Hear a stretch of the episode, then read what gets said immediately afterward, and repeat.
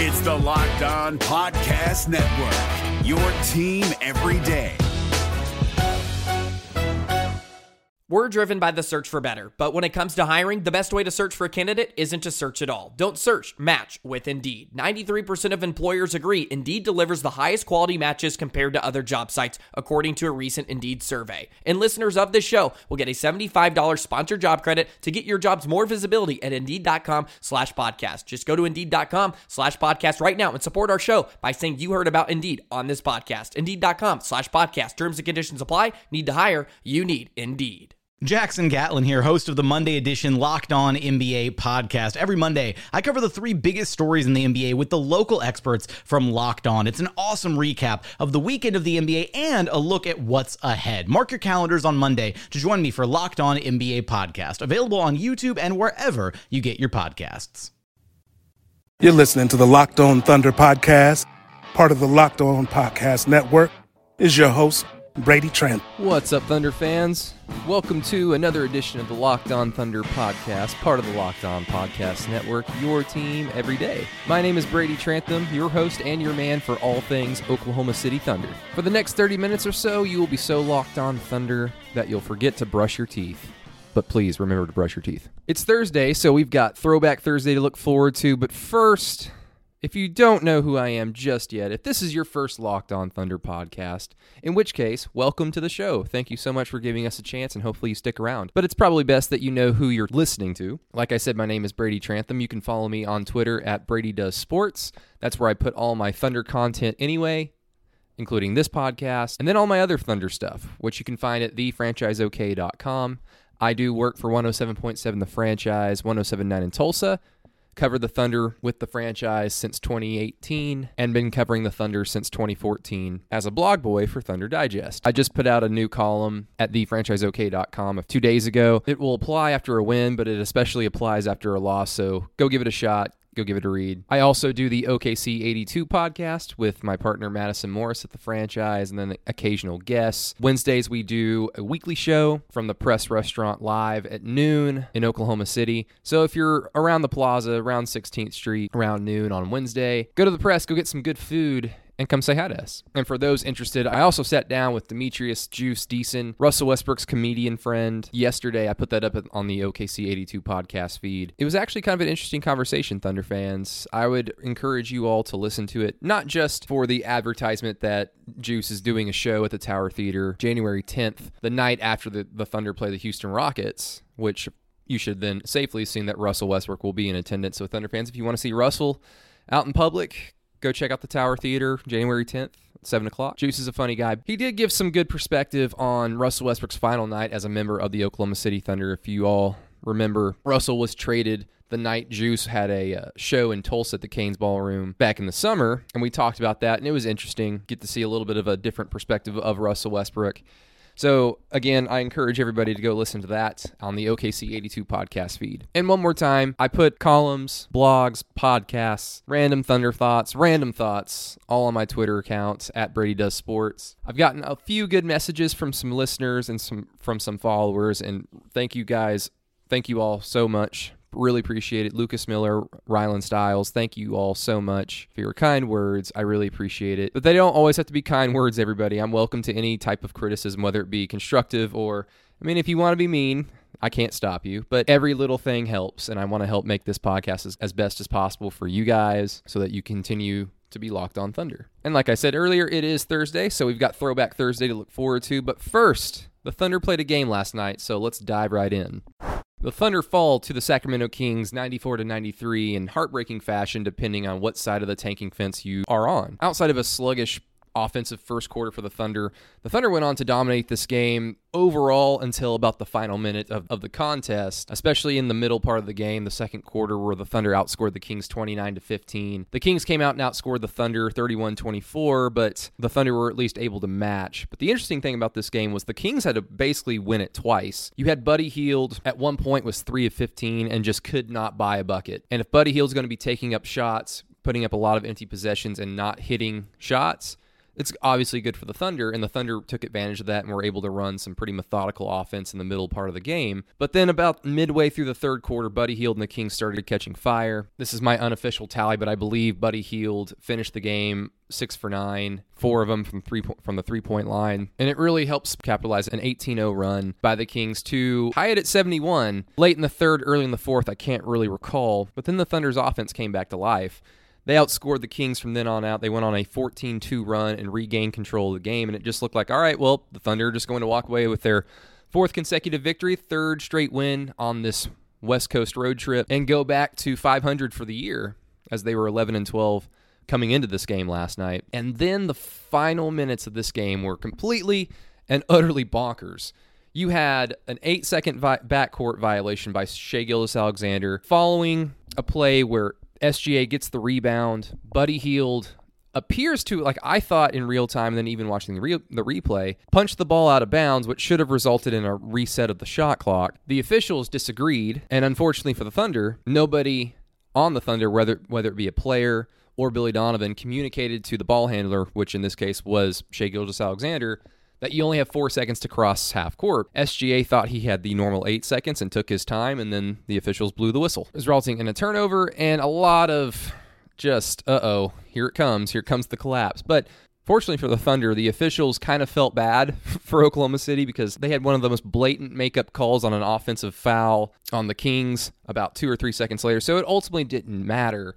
But it really felt like with that turnover, just the air got sucked out of the Thunder offense and they just were sluggish and really dependent on isolation basketball. Now, after that occurred, Danilo Gallinari actually hit a big mid-range jumper, highly contested by the Kings, good defense on their part. Danilo just hit the shot, but it really set the foundation for what was to come. Gallinari hits that shot, the Thunder lead by two, and then we go on to the final defensive possession for the Oklahoma City Thunder, which was played absolutely perfectly absolutely perfectly. I, I was I was impressed wholeheartedly, not just by Chris Paul hounding Buddy Hield because Buddy Hield dribbled the ball for about 18 seconds. He had nowhere to go. Chris Paul was all over him, and then Steven Adams would come up and blitz high on him. It looked like the Thunder defenses of old, where that was just kind of the idea. Steven Adams, you're just going to go blitz the ball handler, and we don't care about anybody else but the guy with the ball in his hands. In this case, Buddy Hield, and you can't blame him. Buddy Hield, like I said, got really hot late in the game if the if the Kings were going to win it, it was going to be because of Buddy Hield. But as these things can typically happen, sometimes you can just play too well, and the Thunder did. They forced the ball out of Buddy Hield's hands, which good job Oklahoma City Thunder. Went into the hands of Bogdan Bogdanovic, who then Dennis Schroeder closed out on. Also good job. Unfortunately for Dennis Schroeder and the Thunder, he bit hard on a pump fake, resulting in a wide open three, which Bogdanovic buried, resulting in the Thunder being down one. But they still had one more chance. They had a few seconds left, had 10, 10 or so seconds left on the clock. They dribbled down the floor. And remember what I said a little bit earlier that after that eight second court backcourt violation, I felt like the Thunder, the air went out of the Thunder offense, and I think it really came to a head here because the entire game, the Thunder's half court offense was run so well. They were getting wide open shots for everybody on the floor. Abdel Nader hit a career high five three pointers. He was five of six from the floor, finished with 15 points. Danilo Gallinari actually had a really bad night in terms of efficiency. He finished with 14 points, but like I said, hit that big shot just a sequence earlier prior to this possession. Shai Gilgeous-Alexander had a coming back down to earth game, 14 points. Not very confident, not very aggressive on the offensive end. Dennis Schroeder helped out with the bench scoring 17 points, Nerlens Noel 11 points. Despite some of the inefficient numbers, the Thunder really did a good job of getting guys open looks. Some of them just couldn't knock down open shots. Then fast forward to this final possession, and I'm thinking, okay, Chris Paul's going to set something up. Because even Chris Paul himself, eight points, 12 assists, which I believe is a season high, but eight points, he's not exactly having a Chris Paul takeover game like he did against Minnesota, where if the Thunder are going to just run isolation in the mid range with Chris Paul, you can live with it because Chris Paul was simply on that night. Last night, not the case. And instead of the Thunder running a set play to get an open look for maybe a Danilo Gallinari, maybe a Shai Gilgeous-Alexander, and also Abdel Nader's not on the floor at this point. By the way, and we'll get to that in a little bit. Chris Paul simply dribbles into a brick wall that is the Sacramento Kings defense, right around 15 feet, takes a highly contested step back fadeaway jumper, and misses at the buzzer, and the Thunder lose, snapping their three game winning streak. So again, the Thunder fall to 11 and 13. They fall from the seventh seed in the Western Conference standings to the ninth seed. Phoenix lost last night as well. The Thunder are tied with them in the loss column when they're both 11 and 13 and they actually play each other not this Friday, but next Friday in Oklahoma City. So heartbreaking for Thunder fans, and even if you are Team Tank, this was a game that I would assume Team Tankers were probably instinctually upset with because, like I always say, it does suck to watch your team lose in the short term. you just can't help but root for your team. But then also, like I said earlier, this was a game that the Thunder controlled, led by uh, as many as 14, I believe. And after the Kings had their run, and you know teams like the Kings, most teams in the NBA, they're going to make runs. They tied at 71 in the fourth quarter, and then the Thunder go on a 14-2 run, and then you just think, okay, well that's that's done now. Like they had their run, the Thunder answered it. This game's going to be over.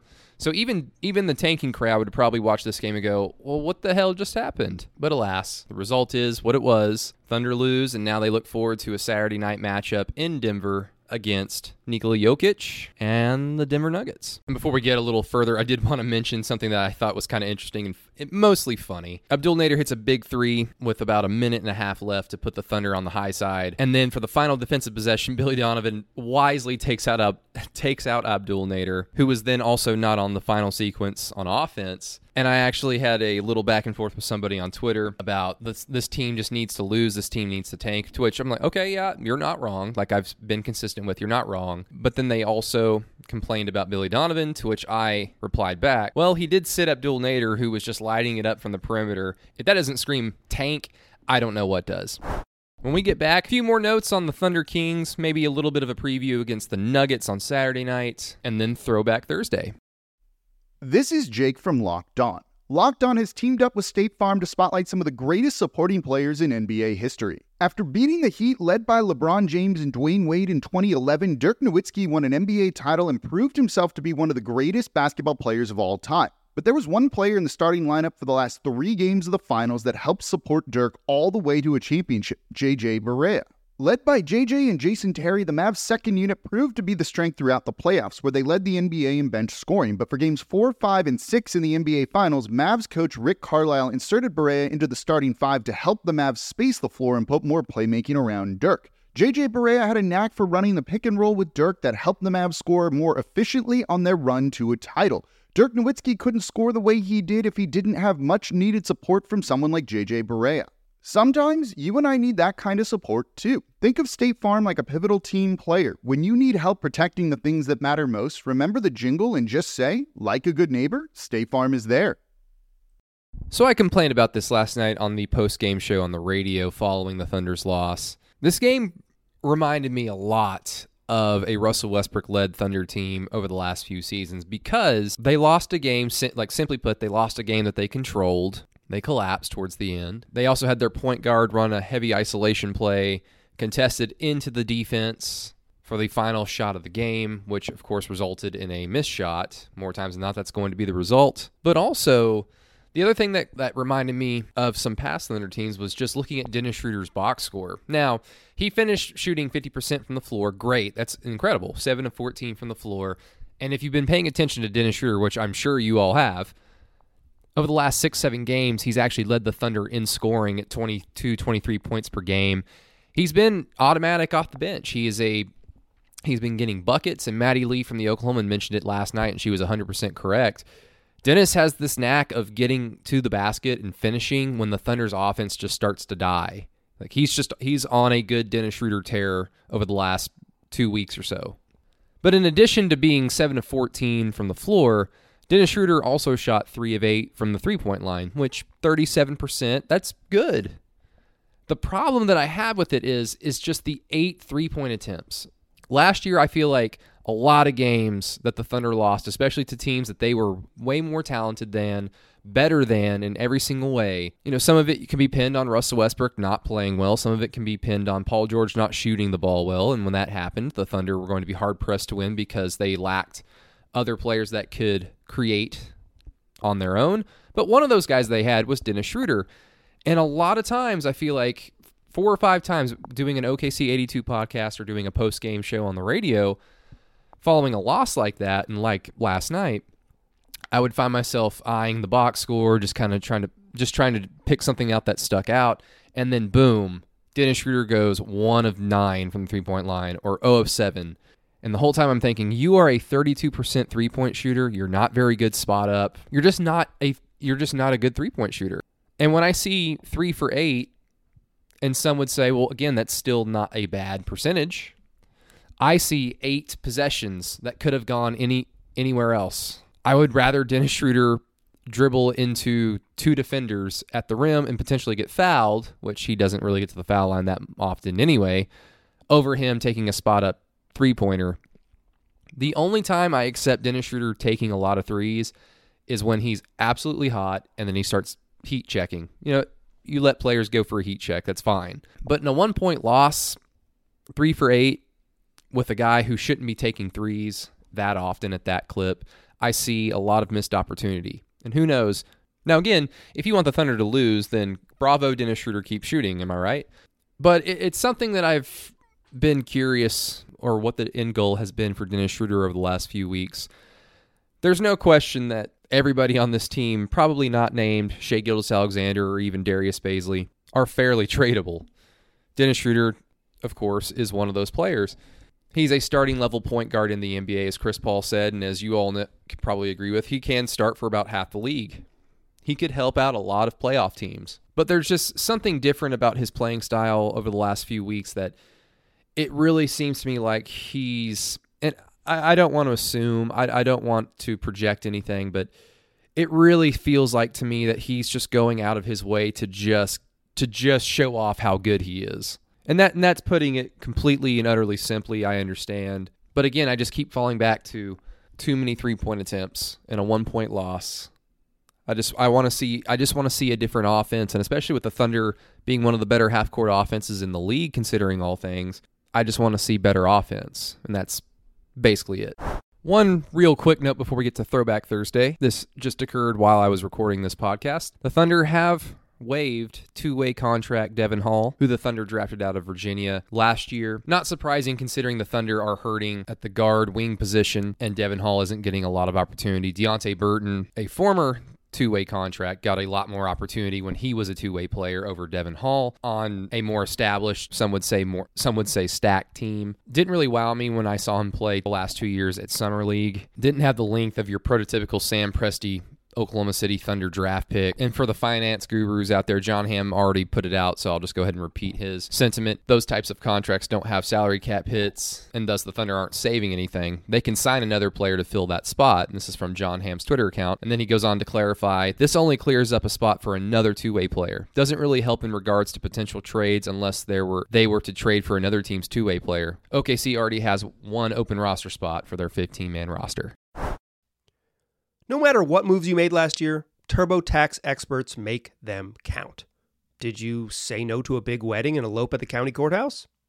That's a move. Did you go back to school to get your degree? That's a move. Did you relocate for a fresh start? Well, that's literally a move.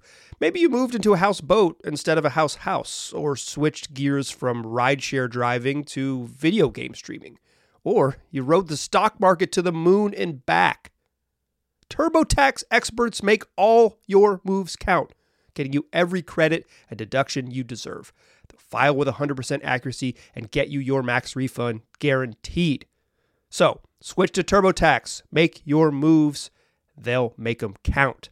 See guarantee details at turbotax.com slash guarantees. Experts only available with TurboTax Live. And now, Throwback Thursday. Offensive rebounds in this game for the Thunder. Westbrook held by Seth. Oh, he put it down!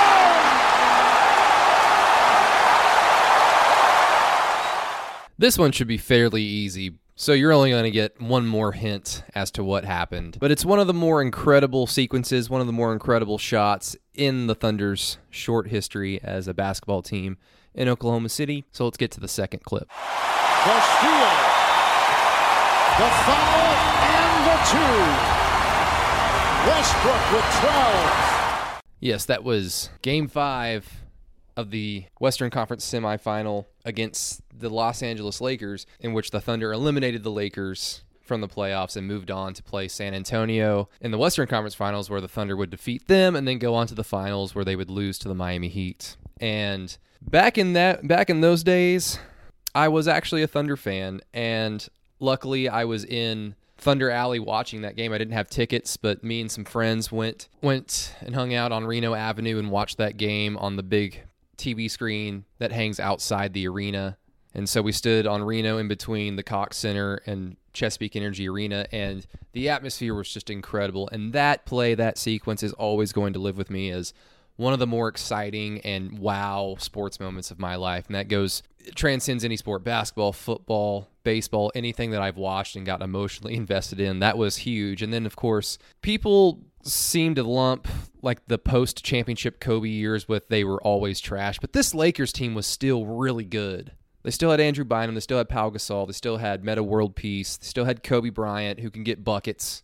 He was on his last leg, yes, but this was really the last really good Lakers team, in my opinion, and the Thunder were able to defeat them. And at the time, it was still hard to believe that this team had grown up so quickly and that TNT was going to be in Oklahoma City at least in a few weeks to cover the Western Conference Finals. I, I just couldn't believe it. It was also, unfortunately, the last true Thunder Alley game as there were some unrelated gunshots about 20 minutes after the game had ended, a few blocks away in Bricktown, and the powers that be ultimately decided to shut down live watch parties outside.